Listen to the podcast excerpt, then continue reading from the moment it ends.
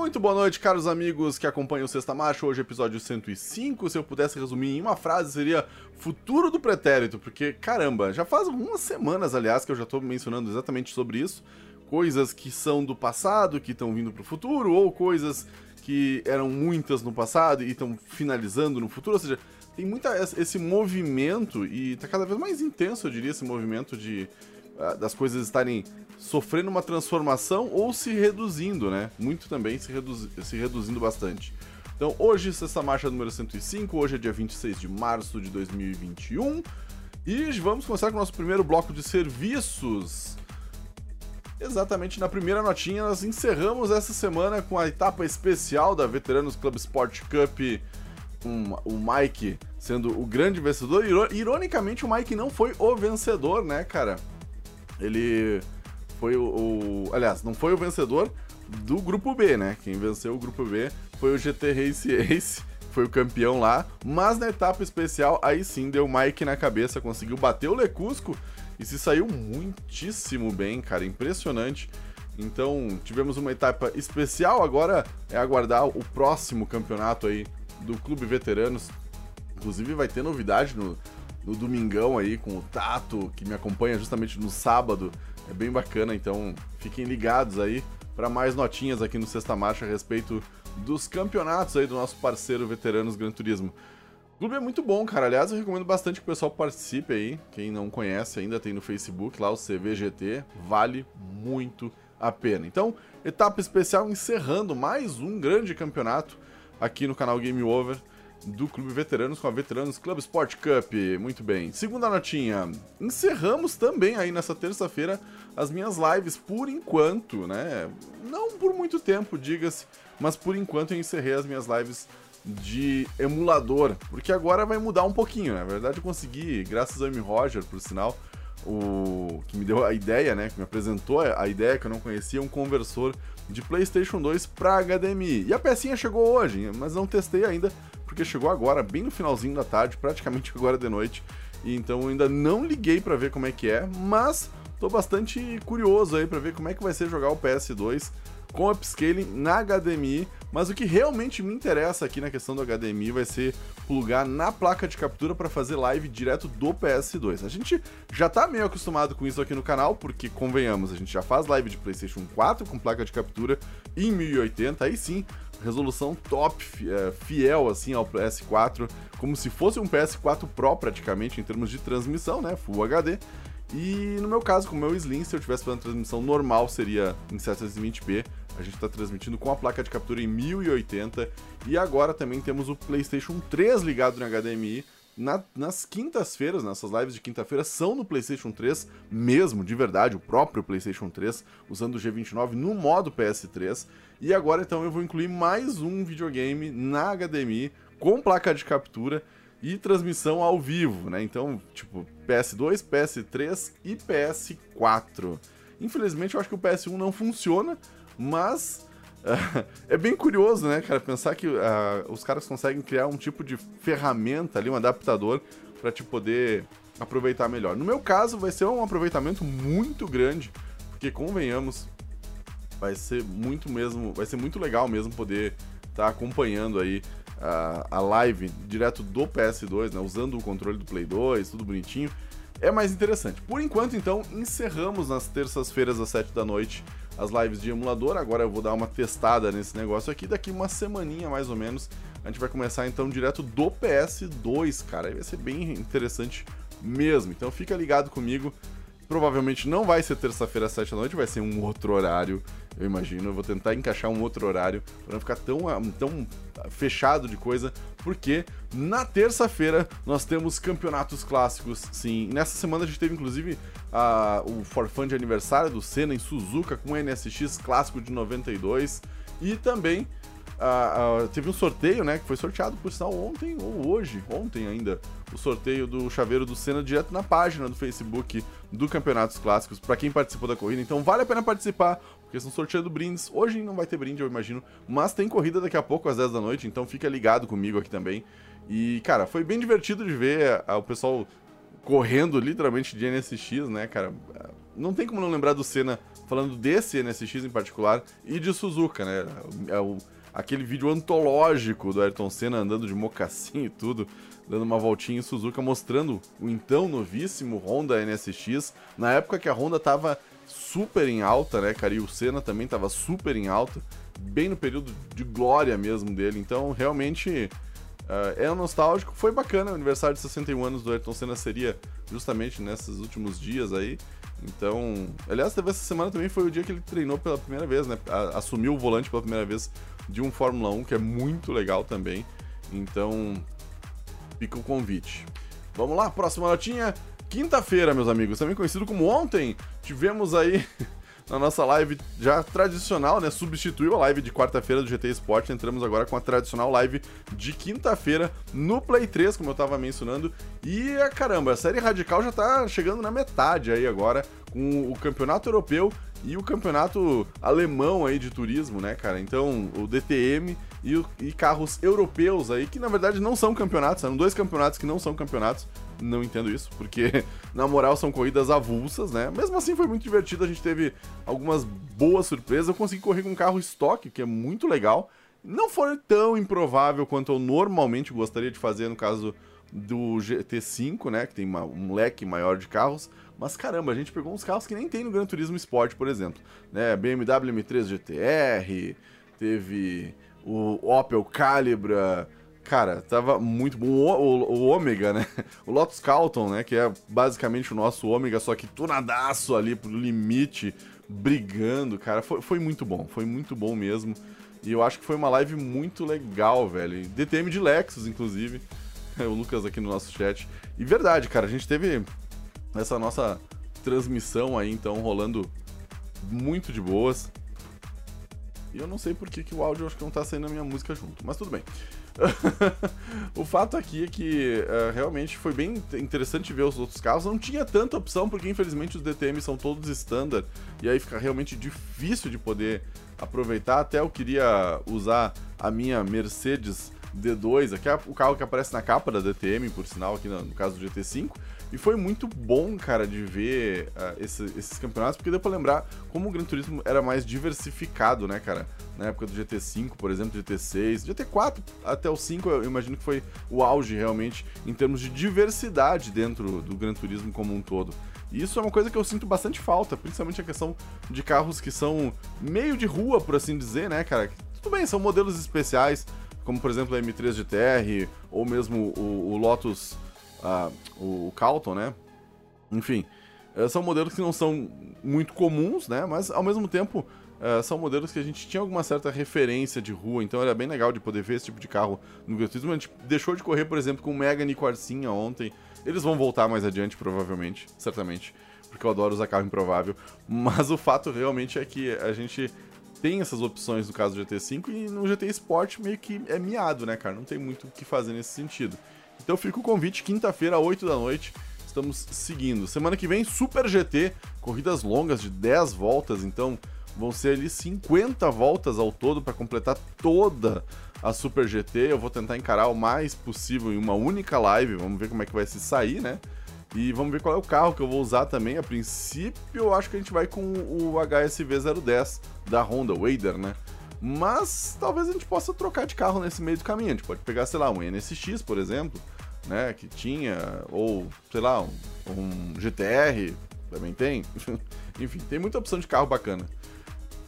Dando sequência, hoje, um pouquinho mais tarde, agora às 10 da noite, um pouquinho mais tarde em relação ao Sexta Marcha, obviamente, né, nossa quinta notinha e é, quase finalizando o nosso bloco de serviço, a gente teve campeonatos clássicos aí vai estar tá andando de Porsche, meus amigos. Então adicione Vitor BR GT e venha pra pista. Vai estar tá liberado ali pelas 9h30 da noite, mais ou menos. E a, a, corrida começa às 10, com duração de 25 minutos. Então, é uma corrida rapidinha, barbadinha, seria muito fácil de participar. Se você tem o Play 4, tem internet, tá tudo legal, tá de boas.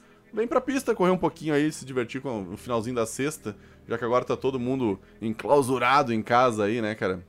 Então vamos pra pista para se divertir um pouco. E, claro, o chat, no caso a parte, ela é opcional, você não precisa necessariamente ficar nela durante a corrida, se você achar que não é tão interessante.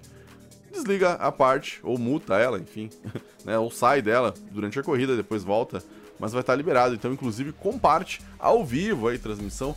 Nesse caso, ainda participando do For Fun. Depois ainda vai ter campeonato do Campeonatos Clássicos, né?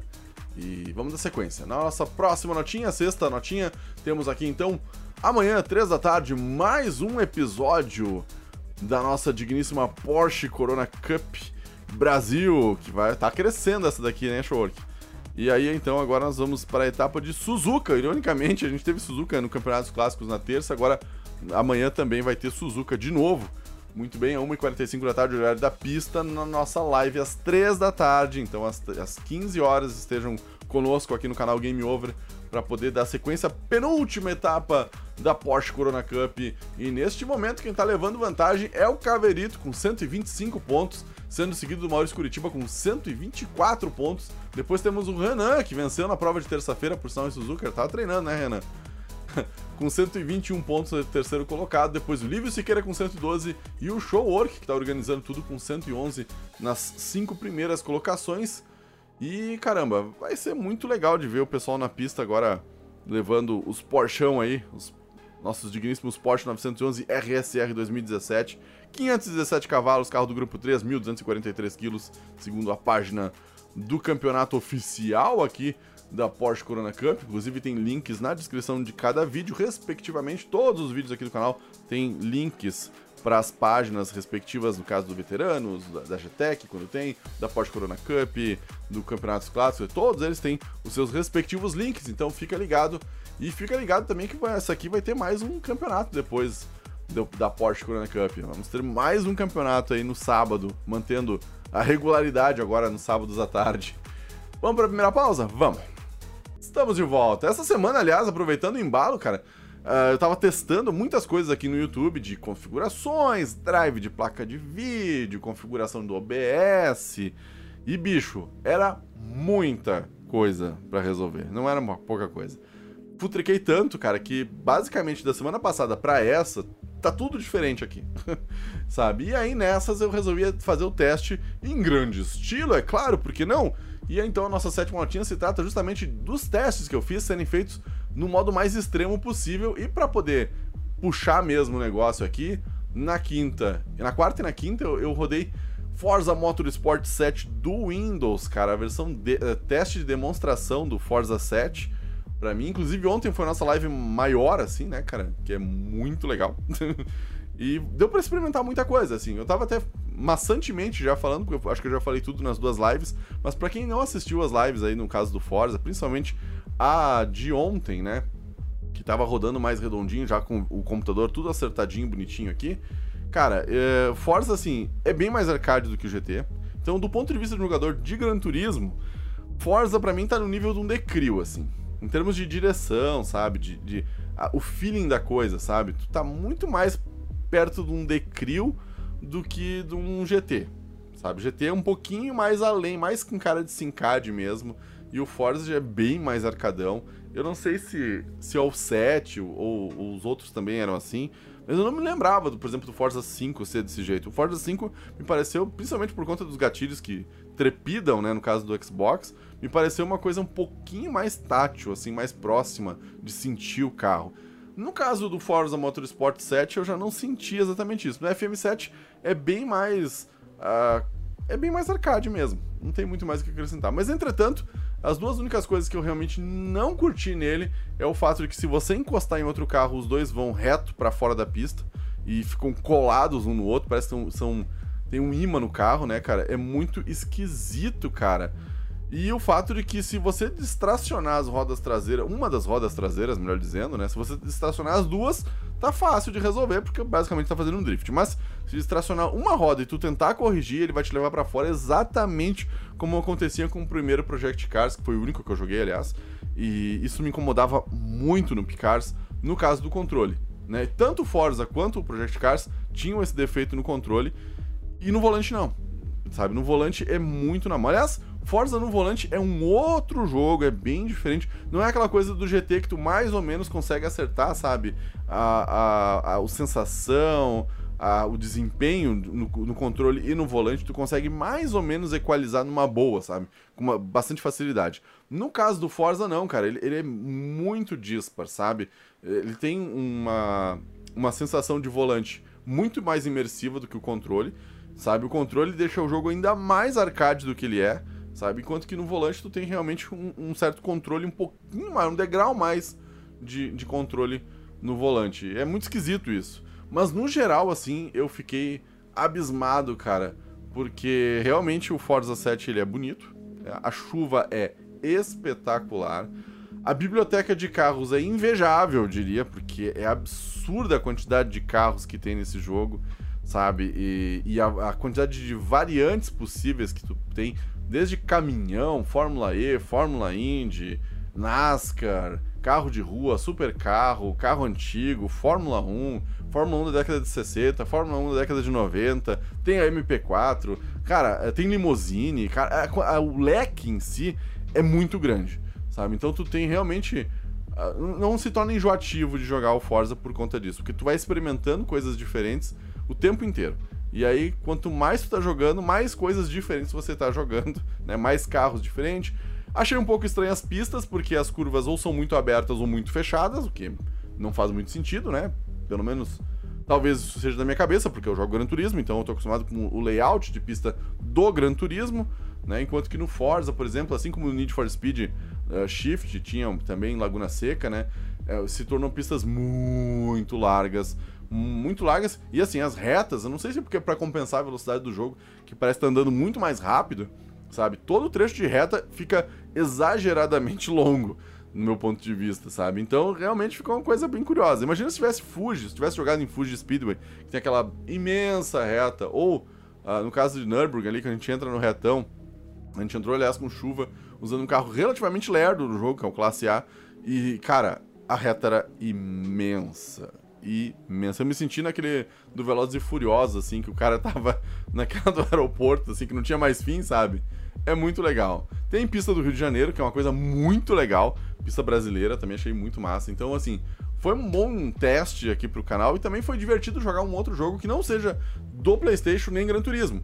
Né? Então ficou realmente muito mais legal de poder ver. E a minha intenção é trazer outros jogos de corrida sim. Então, eu até mencionei agora há pouco pro Caio, a gente vai trazer o Need for Speed da, do Play 4, né? Que a gente já tem o Payback ali. Tá bonitinho, já tá, inclusive já baixei ele, já tá baixadinho, bonitinho, instaladinho, tudo certo. Então vamos ter lives de Need for Speed daqui não muito tempo. E foi legal de trazer o Forza 7, não descarto a possibilidade de trazer outras demonstrações de jogos de corrida, não só de corrida, mas que envolvam veículos, né? Tem que dar continuidade ao Farm Simulator, enfim. Tem muita coisa rolando ao mesmo tempo. Eu tava mais é, envolvido resolvendo o problema do canal agora com a questão da transmissão, né? Que tava bem ruim. Então agora realmente a coisa tá acertada. E o Forza foi o grande teste final aí, pra gente poder ver se tava realmente tudo redondinho ou não. E a resposta foi sim. Forza deu bem, deu sorte. Próxima notinha. Ah, meus amigos, eu falei semana passada, por sinal, justamente na notinha 8, então eu reaproveitei tudo que vocês estão vendo aqui, né, pra quem tá vendo no YouTube. E o Play at Home, meu amigo, que é a nossa nota número 8, conforme mencionei no Sexta Marcha 104, né, já liberou os nove jogos aí, exatamente ontem. Então temos lá o Rez, Abizu, The Witness, Gungeon, Subnáutica, Moz, Astro Boot, Paper Beast e o Tamper aí, que são os nove jogos, quatro deles, no caso do Moz, Astro Boot, Paper Beast e o Tamper, são pro PlayStation VR. Então, se você não tem o óculos de realidade virtual do PlayStation, não adianta muito, basicamente, né? Não serve para nada, mas como é de graça, vai pra biblioteca do mesmo jeito, porque vai que um dia o cara tem um PlayStation VR na mão. Eu não sei, pode acontecer, nunca se sabe o dia de amanhã. Daqui um pouco aparece um, cara compra por 150 pila numa quebrada, talvez. não, zoeiras à parte, né? A gente deixa sempre tudo salvo, porque a gente nunca sabe realmente o dia de amanhã, pode acabar conseguindo algum acessório desses nem que fosse emprestado, por exemplo, para testar, e é realmente interessante ter os jogos para poder brincar um pouquinho. O fato mesmo aqui é que nove jogos foram liberados, porém o Horizon é somente no mês que vem.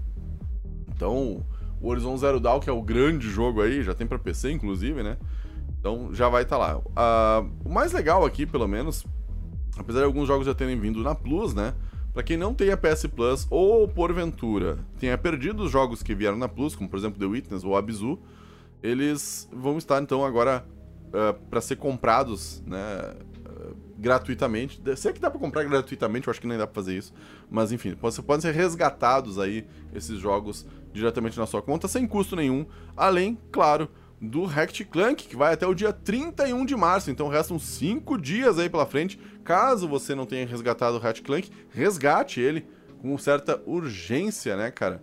Uh, para não perder. E depois, lá no dia 20 de abril, cara, vai vir então o Horizon Zero Dawn edição completa, que traz não apenas o jogo original, né, o base dele, o Horizon Zero Dawn, mas também vem aí com a expansão Frozen Wilds, que é bem interessante. Eu nunca joguei Horizon, então para mim vai ser realmente muito bom. Obrigado, Sony, fico feliz.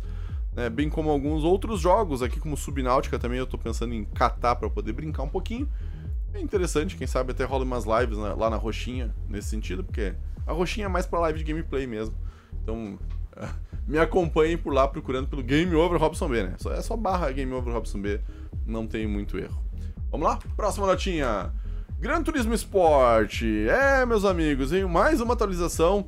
Dessa vez aí 158, quase 159 mega da 1.64 do Gran Turismo Sport, que trouxe exatamente nada de conteúdo novo, por isso que a gente não teve live especial, né? Só teve alguns ajustes novamente, e como eles fazem ajustes, tipo, não precisa nem fazer atualização para ajuste, mas enfim. Alguns carros foram afetados, a exemplo do Jaguar F-Type, Lexus RC, a McLaren 650S, né? que viu a potência cair 1%, basicamente. É, então, se você usa algum desses carros, no modo online principalmente, né, vai sentir uma certa perda de performance discreta, mas o suficiente para poder fazer um certo balanceamento, né? E também aí a questão do, do balanço de performance do grupo 4, basicamente, além, claro, da questão de bandeiras no modo esporte, né? Algumas, algumas situações de penalidade que foram revistas, mas é tudo coisinha pequena, realmente, não tem nada muito. enfim. Nada que dê pra destacar muito aqui em termos de, de atualização no caso do GT Sport. Já, já teve seu grande momento de glória, agora realmente já tá na descida da ladeira aí o nosso querido GT Sport. Não vem mais nada de conteúdo, realmente, aparentemente morreu. Vai passar o próximo ano agora só recebendo update de mexidinhas GT Sport. Então fica o aviso aí, 1.64 foi lançada, menos de 160 MB. Se você vai jogar com a gente às 10 da noite no Campeonatos Clássicos, atualize o jogo, de preferência, rapidinho, e tamo junto. Próxima notinha, Escapes. Aliás, essa daqui é uma daquelas que eu nossa, eu vivia reclamando desse negócio, porque para mim, pelo menos, cara, eu sempre priorizei a questão de ter uma certa liberdade, até para não ficar todas as fotos iguais, todos os amigos vão lá, batem a foto no mesmo lugar, fica do mesmo ângulo, tudo igual. E uma coisa que me incomoda muito, eu sempre gostei muito de bater foto no modo corrida, por exemplo, porque tu tem muito mais liberdade com a câmera, tu consegue se posicionar do jeito que tu quer melhor, consegue focar de um jeito diferente, então ângulos diferentes, enfim, tu consegue mexer muito mais. E uma queixa que eu tinha erradamente, pelo menos a que foi provado através de um PS4 hackeado aí com o PlayStation VR, obviamente, né? Tem que ter o VR, paciência.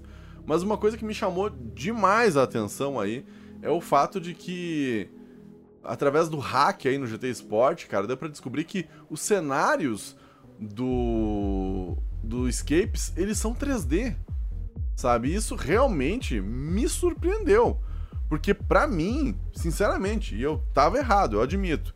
Eu sempre imaginei que o, que o Escapes era uma foto, basicamente, não que não seja, mas fosse uma foto chapadona, normal, e tu só largava o carro em cima. E não é assim, sabe? Na real, é uma foto, obviamente, tu tá, tu tá dentro de uma esfera dessa foto, é isso que o VR prova, né?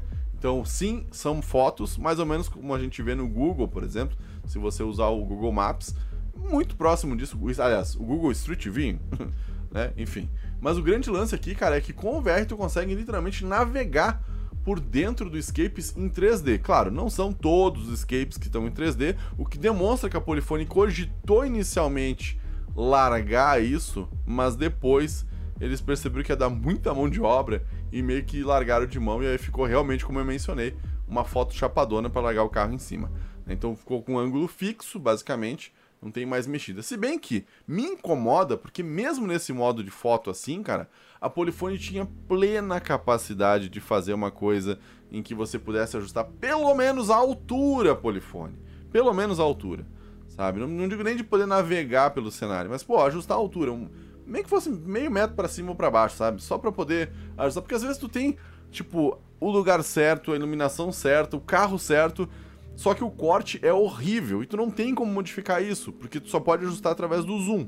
Se você der um zoom e poder forçar ele para cima ou para baixo, aí tu consegue ajustar, vamos dizer assim, o ângulo da foto. Entretanto, tu vai sempre estar na mesma altura, né? Independente de estar batendo uma foto ou 10 fotos no mesmo lugar, tu vai bater todas rigorosamente na mesma altura. Isso é muito complicado. Então, poderia ter sido um pouco diferente o Escapes. Teria sido épico, na minha opinião, se fosse realmente diferente, porque convenhamos, cara ah, pra quem tá vendo no YouTube, tá rolando um vídeo aqui da, do nosso Escapes em 3D e é lindo, cara. Tu consegue literalmente andar pelo cenário, cara. Ele é realmente 3D, sabe? É absurdo. Então, assim, a ideia inicial da Polyphony com certeza era uma coisa muito próxima do Gran Turismo 5, né? Que a gente viu. O 4, 5, 6. Possivelmente alguma coisa muito mais próxima do GT4, porque usa fotos, basicamente com alguns itens em 3D, mas realmente ficou espetacular e poderia ter sido muito melhor. Enfim, fica o aviso aí. É, enfim, fica a curiosidade. Né? Vamos lá. Uh, tem um site chamado hiddenpalace.org, cara, que é muito legal. Eu vou até deixar no chat aqui e vai estar também na descrição do nosso podcast para quem estiver escutando através do Google Podcast ou do Spotify. E o grande lance é que a nossa notinha número 11 fala justamente do HiddenPalace.org, que lançou mais de 700 rooms entre demos e protótipos. Muitas, aliás, do Gran Turismo estão lá da era do PlayStation 2. E é muito legal a iniciativa dos caras, embora algumas já tenham caído. Óbvio, né, que eles vão derrubar. Mas, assim, no geral, cara, é muito legal ver, uh, inclusive, protótipos de versões com épocas diferentes. Curiosamente, aqui é só duas que eu não tinha feito live, ainda vou trazer em live, obviamente, né? Mas a maioria delas a gente estava realmente vendo aí, uh, pelo menos para quem for procurar do Gran Turismo, vai ver que a gente já fez live do, desse jogo. Seja, por exemplo, Air Track, uh, Prius Trial, enfim. Tem muitas runs ali da era PS2. No caso, não só se limitando ao Gran Turismo, mas de maneira geral, então são protótipos, demos, uh, versões que apareceram em lojas, por exemplo, que são para uso comercial, por exemplo, em termos de locação, ou para exibição em loja, enfim, tem muito conteúdo bem diferenciado nesse sentido, e aí realmente ficou bacana. Então fica a sugestão aí para quem quiser acessar o hiddenpalace.org barra main page aí, que vai ter então um esqueminha para poder justamente ver essas demos, cara, e tem muita coisa legal, não só de GT, não tem TT, curiosamente, né? O Vision TT, que a gente tá fazendo live na terça-feira, é uma hack e não uma versão demo. Ela não é oficial da Polyphony, na verdade foi um jogo que foi mexido, né? Então até deu probleminha pra gente poder ajustar ele, efetivamente. Mas o grande lance aqui, pelo menos, é que para quem gosta de demonstrações e ver um pouco mais da história e ver o progresso de determinados jogos, por exemplo, sei lá, God of War, Ratchet Clank, que apareceu agora, Gran Turismo, por que não? Né? Tem muito jogo legal aí, uh, enfim, que vale a pena dar uma olhadinha. Então, se você gosta de um determinado título, dá, vale a pena dar uma espiada então no hiddenpalace.org e dar uma pesquisada aí para jogos de PlayStation 2. E vamos para nossa segunda pausa. Muito bem, de volta, décima segunda notinha do nosso Sexta Marcha 105 na noite chuvosa aqui em Bento Gonçalves. É um rumor, mas é um rumor forte, porque é uma. É uma questão de tempo, na real, eu diria, né, cara? Não tem muito como dizer que não, é uma questão de tempo. O fato de que a Sony vai fechar a PlayStation Store no Play 3, no Vita e no PSP. No caso do PS3 e do PSP, elas devem fechar em 2 de julho já. Então já estamos relativamente próximos. Enquanto que no caso do Vita, né, o PS Vita é só lá no dia 27 de agosto que seria encerrado o acesso à PlayStation Store sem a PS Store complica muito a vida. E não é só por questão de comprar novos jogos, mas resgatar jogos de PlayStation 3 também pode ser um grande problema, porque o log de compras, né, fica tudo vinculado à PS Store. Então, sem a loja funcionando no console, obviamente você não vai ter acesso à lista, consequentemente não vai ter acesso ao download. E aí a pirataria, na minha opinião, vence, porque pirata tu baixa de qualquer esquina, basicamente, e tá lá jogando o teu jogo felizão da vida. Enquanto que na versão original bloqueada a coisa vai ficar bem tensa. O fato é que uh, nessa, nessa notinha aqui, que é um rumor por enquanto, segundo o The Gamer, né? Mas o grande fato aqui, velho, é que é uma questão de tempo realmente para eles acabarem encerrando esse tipo de serviço do, dos consoles antigos, principalmente o Play 3 e o, o PSP, que são mais antigos, no caso lá de 2006, imagina, 15 anos de console. Mas o fato aí é que esse problema vai realmente ser um enorme problema, porque você não vai ter acesso a DLC, não pode comprar jogo, não pode baixar jogo a partir dessas datas e está relativamente próximo ainda. Então, tipo, recém que a gente está com o PS5 no mercado, fazem o que? Nem seis meses que tem o Play 5. E aí os caras já estão matando o Play 3 e o Vita, que são relativamente mais próximos, vamos dizer assim, né? No caso do PS3, até não tanto tempo atrás, ele era, seis anos atrás, sete anos atrás, ele era o console da geração. Então não é tão velho assim na proporção, né? Para poder descontinuar, literalmente enterrar, colocar a pá de, ca... de cal em cima e botar uma florzinha em cima do túmulo dele. Eu acho um pouco cedo para isso. Entretanto, a Sony por, provavelmente não crê nisso, né, cara?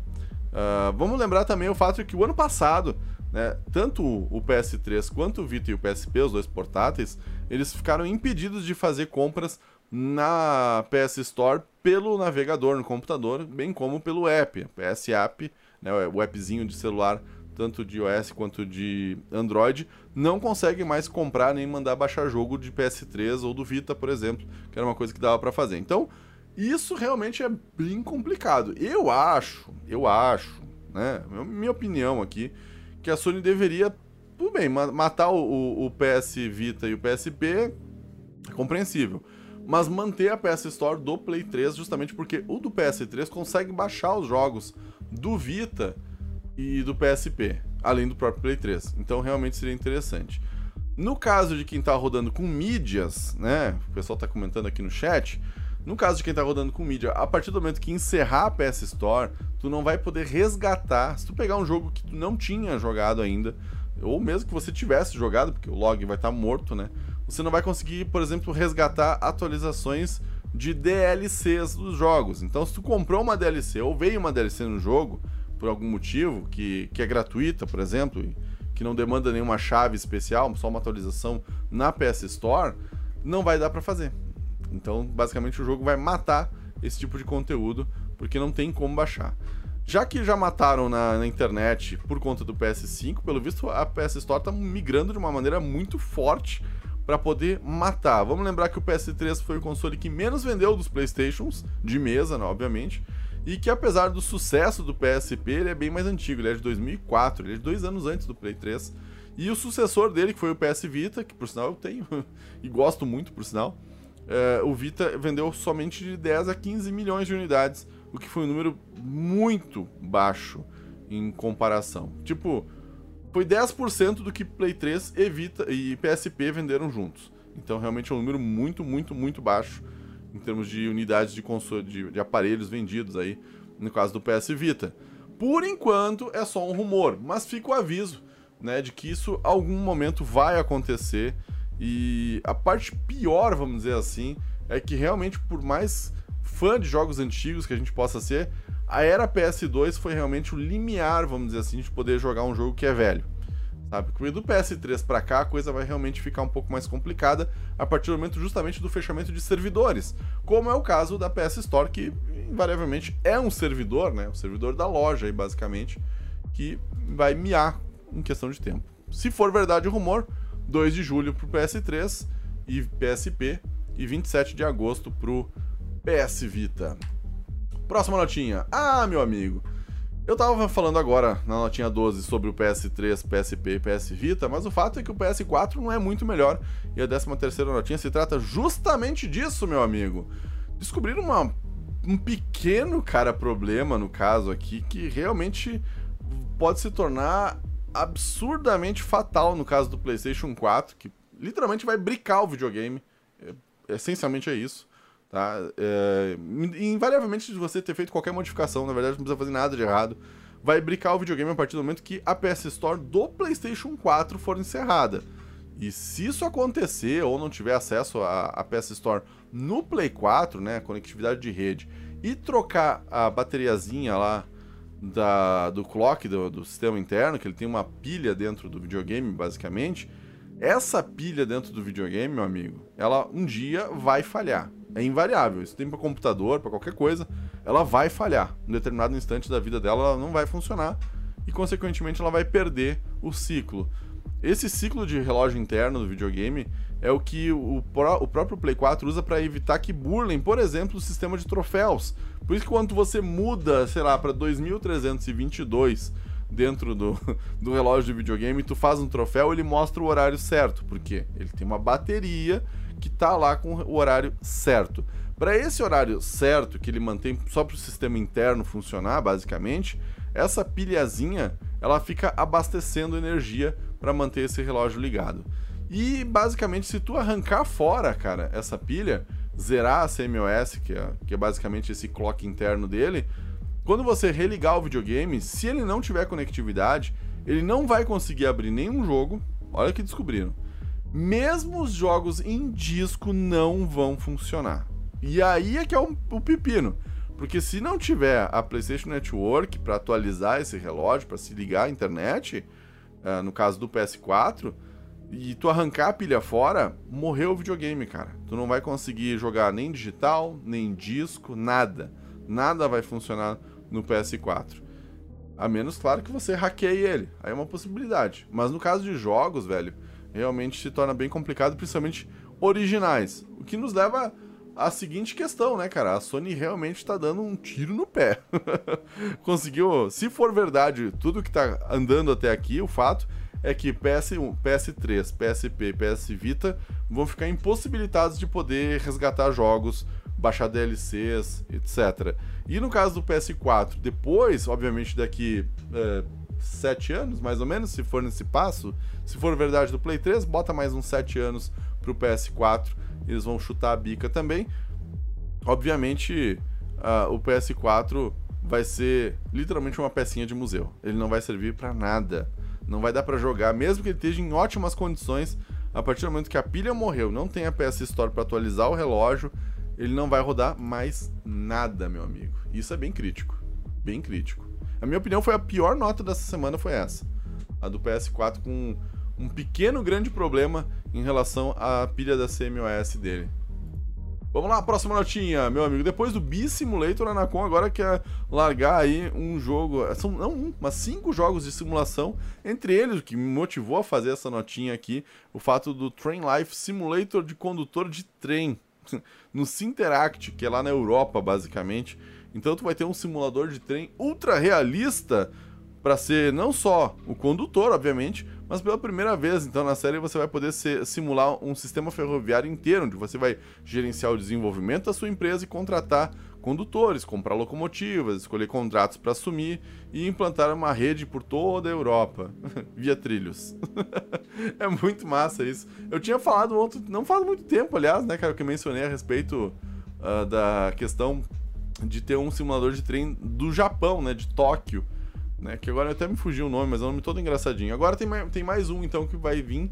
Não tem data ainda para ser lançado, obviamente, mas a Nacom, essa, que basicamente é a Big Ben Studios, né? Pra quem não sabe, eu também fui atrás, porque eu não. Tipo, Nacom pra mim era aquela empresa que fazia aqueles controles diferenciados para PlayStation. Mas não, esses caras são um grupo, na verdade, se consolidaram e eram a Big Ben Studios, que já fez alguns jogos bem bacanas, por sinal. Mas o fato aqui, vamos voltar à nossa notinha, nossa, voltinha, nossa notinha 14, é que tem um simulador de trem, de hotel, de chefe de cozinha, de cirurgia, que não é o, aquele de cirurgia todo zoado que a gente viu uh, rolando por aí, né? E também o de arquiteto. Opa, olha só isso. Tem muita coisa legal, cara.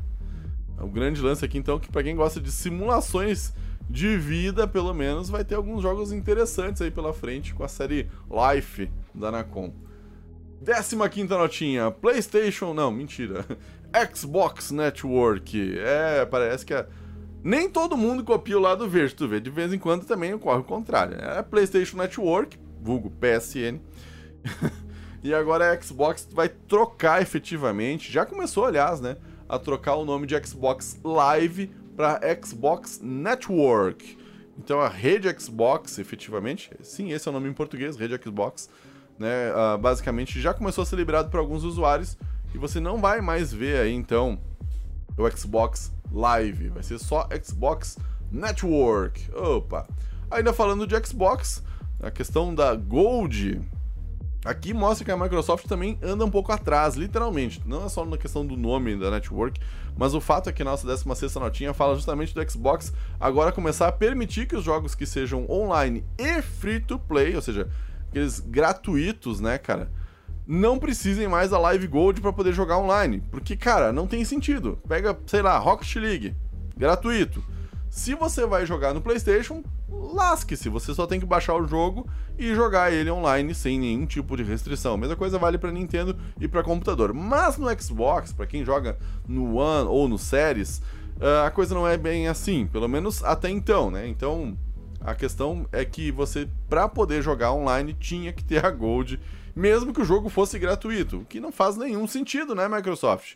Então, pelo menos antes tarde do que nunca, a Microsoft começou a mudar e agora sim você vai poder então jogar jogos que são online gratuitos, né, free to play, sem, né, é, vai ter o acesso ao jogo sem a Live Gold, que é paga, obviamente. Além do, do, acesso aos jogos que são free, né, e tem vários jogos assim, cara. Tem, sei lá, é, Fortnite, que é um, eu, eu, não jogo, mas muita gurizada joga. Uh, o Rocket League que eu mencionei, Apex Legends, etc. Né? Tem muito jogo por aí. Enfim, o grande lance agora é que você vai poder jogar então sem precisar pagar. E além disso, também a Microsoft vai liberar o chat.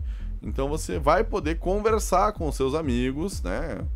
Ah, via chat, sem precisar pagar nada. Ó, oh, muito bem.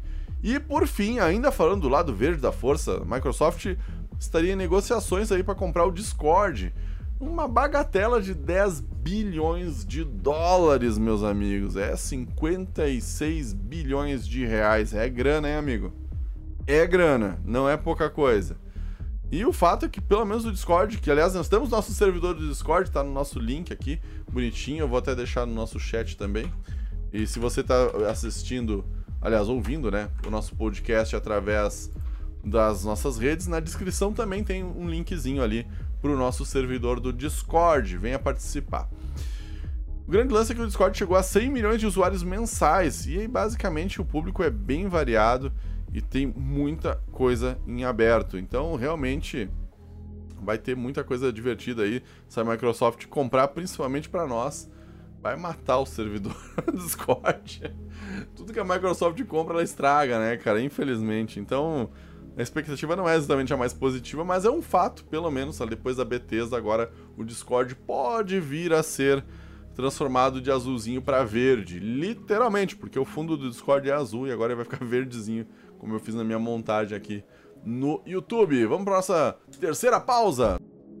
De volta então, agora 18 notinha, o Gran Turismo vai patrocinar o Dai Yoshihara no Pikes Peak. Aliás, curiosamente aqui, ele vai passar do do Subaru BRZ, né, cara?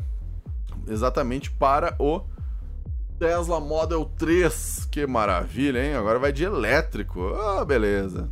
Largou o Toyota e passou. Aliás, a Toyota que não quer lançar o um novo, novo GT86 porque ela, ela, achou que é muito. O CEO da Toyota, né? Achou que ela é muito.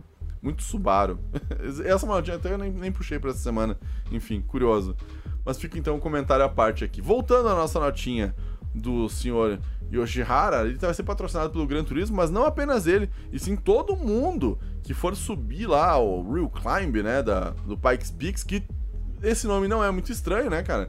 Convenhamos, é um nome que para quem jogou Gran Turismo 2 deve estar esperando o retorno até hoje, e o nome oficial do evento é The Broadmoor Pikes Peaks International Hill Climb Brought to you by Gran Turismo. Oh, apresentado a você pelo Gran Turismo. Então todos os carros vão ter adesivo do GT, uma coisa importante se salientar. E paralelo a isso, o Turn 14 aí com o Model 3 também vai estar sendo patrocinado exclusivamente pelo Gran Turismo também, no caso, né? Esse carro à parte, ele vai estar recebendo um incentivo extra né? Vamos lembrar também aí que a gente já viu o Falcon Tire Turn 14 Subaru BRZ sendo apresentado justamente no GT Sport e vai estar competindo a Fórmula Drift deste ano novamente, carro que está no GT Sport. A única certeza que a gente pode ter realmente aqui, né, é o fato de que o carro do Yoshihara aí com certeza agora vai estar aparecendo no Gran Turismo 7. O Tesla Model 3 aí de subida, né, basicamente de de escalada vai estar tá dentro do próximo Gran Turismo, porque convenhamos, né? Se os caras estão patrocinando, é claro que eles vão querer tirar uma casquinha. E que casquinha é melhor do que fazer isso daí, né, cara?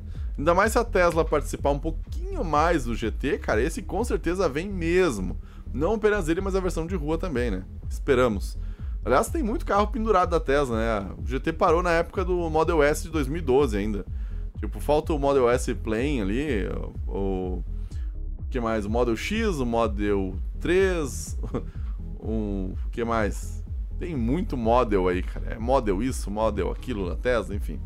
O fato é que o Yoshihara também já tem uma conexão bastante longa, tanto com o GT quanto com a Polifone, caso Nord. E que você deve lembrar dele, provavelmente, segundo o pessoal do GT Planet, lá de 2013, quando ele apresentou em Willow Springs a questão do, do visualizador de data do GPS em, no Gran Turismo 6 em Willow Springs, né? Ele deu uma voltinha em Willow e aí puxou os dados do carro, no caso do Subaru, né? Do, do Toyota lá, enfim, para dentro do GT6 para poder ver a volta que ele fez dentro do Gran Turismo 6. Na época, o GT6 era o lançamento, então era meio que um negócio bem propagandão mesmo aqui. Mas a grande, grande notinha realmente aí é o fato de que nós temos então um Tesla confirmado. Indiretamente confirmado para o próximo Gran Turismo, porque convenhamos, né? Uh, aliás, não só isso, mas já que o, a Polifone está aí com o Gran Turismo patrocinando o próprio evento de Pikes Peaks, eu tenho uma certa esperança de ver aí, então, o lendário circuito de subida lá do época do GT2 de volta ao Gran Turismo no seu auge, cara. Ia ser demais mesmo, vamos combinar. Próxima notinha, notinha 19, ainda falando da Tesla, também no Model 3, Dessa vez nas terras tupiniquins, meus amigos. Sim, aqui no Brasil. O nosso digníssimo Tesla Model 3 vai chegar ao Brasil através do serviço de assinatura. Vai ser começado com 10 carros. E basicamente você pode alugar ele por mês, de boas. Super tranquilo pela Austin Group, que vai ter então um sistema de locação. Ele já tem dois carros lá, uh, por sinal, para poder ver né, o carro, poder sentir como é que ele é, se vale a pena alugar, até porque por R$ 18.700 mensais, sim, por mês, R$ 18.700, você pode alugar o Model 3 para andar aqui no Brasil. Vão ser então de 10 a 20 carros, mais exatamente, segundo a notinha, eles pretendem trazer. Então é um pouquinho mais fácil da gente ver um Model 3 na rua.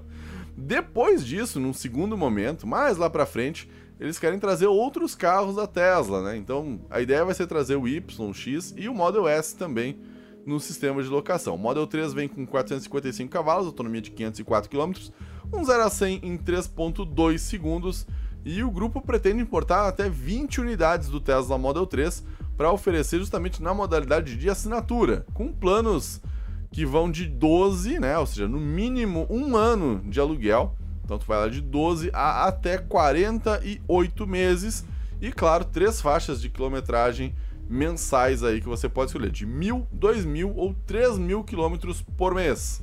Né? Obviamente, alugando o carro, você não vai ter nenhum tipo de preocupação com ele. Em termos de manutenção, uh, documentação, tudo isso daí é feito pela Austin, basicamente. Se bem que por 18 mil é o mínimo que esperaria que os caras fizessem, né, cara?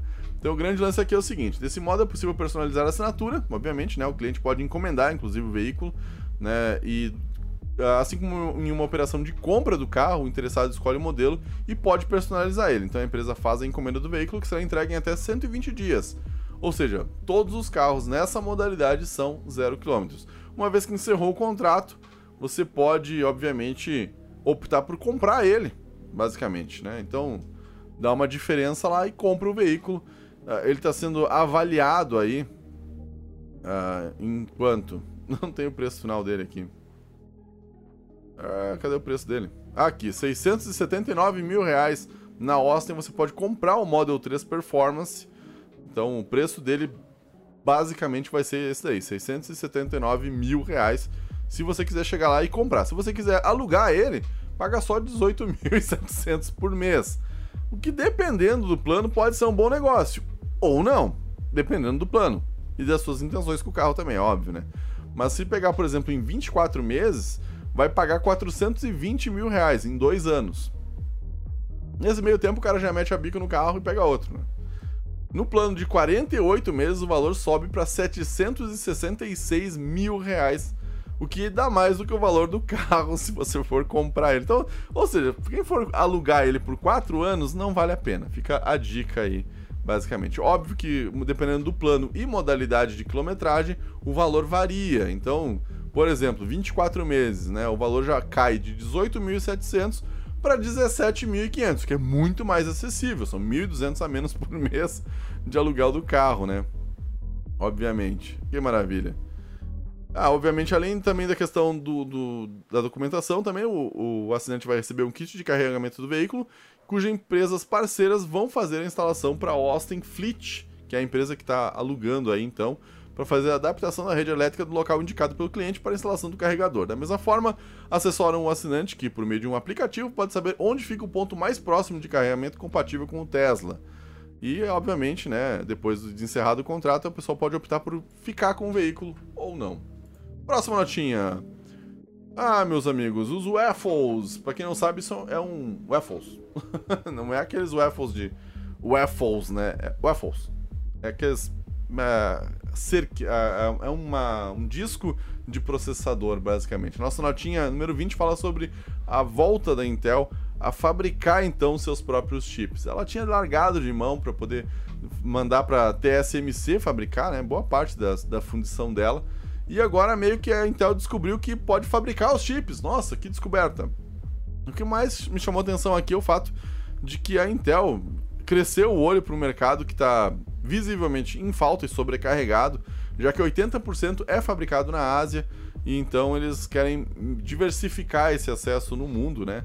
Uh, segundo a notícia aqui, apenas 5% são feitos na Europa e 15% nos Estados Unidos. Ou seja, todos os chips do mundo, 15% são nos Estados Unidos, 80%, uh, ah, ou seja, praticamente tudo que a gente usa vem da Ásia, né, em termos de chip. A Intel já tem planta nos Estados Unidos, Irlanda e Israel. E agora quer equipar elas então com o sistema de fundição para poder produzir, né, cara, as suas próprias uh, seus próprios discos de processador aí, então para poder produzir os seus próprios chips inteiramente nas suas próprias fábricas. Não somente isso, como também, claro, oferecer ao mercado aí para quem quiser fabricar os seus chips, as suas plantas, ao exemplo da TSMC que está fazendo parceria com a Apple ali, né? Tá fazendo o chip de 3 nanômetros, agora quer fazer o de 2 nanômetros, então realmente fica bem interessante ver que as empresas estão se juntando nesse sentido. E já que a, a nossa digníssima Intel levou uma bica da, da, Apple, resolveu então começar a produzir o seu próprio chip, né, cara? Basicamente a Apple cortou uma etapa. É isso, né? Largou a Intel, o know-how da Intel e fez o próprio chip. E no caso a Intel agora se sentiu meio traída e resolveu fabricar o seu próprio chip sem a TSMC, por exemplo. Uma coisa que me chamou realmente a atenção aqui é o fato de que algumas empresas concorrentes podem até mesmo fazer os seus chips com a Intel. E, obviamente, eu estou falando de AMD e Nvidia. Olha isso, cara. Já pensou? Sai uma Radeon e uma Nvidia lá, uma GTX da Intel.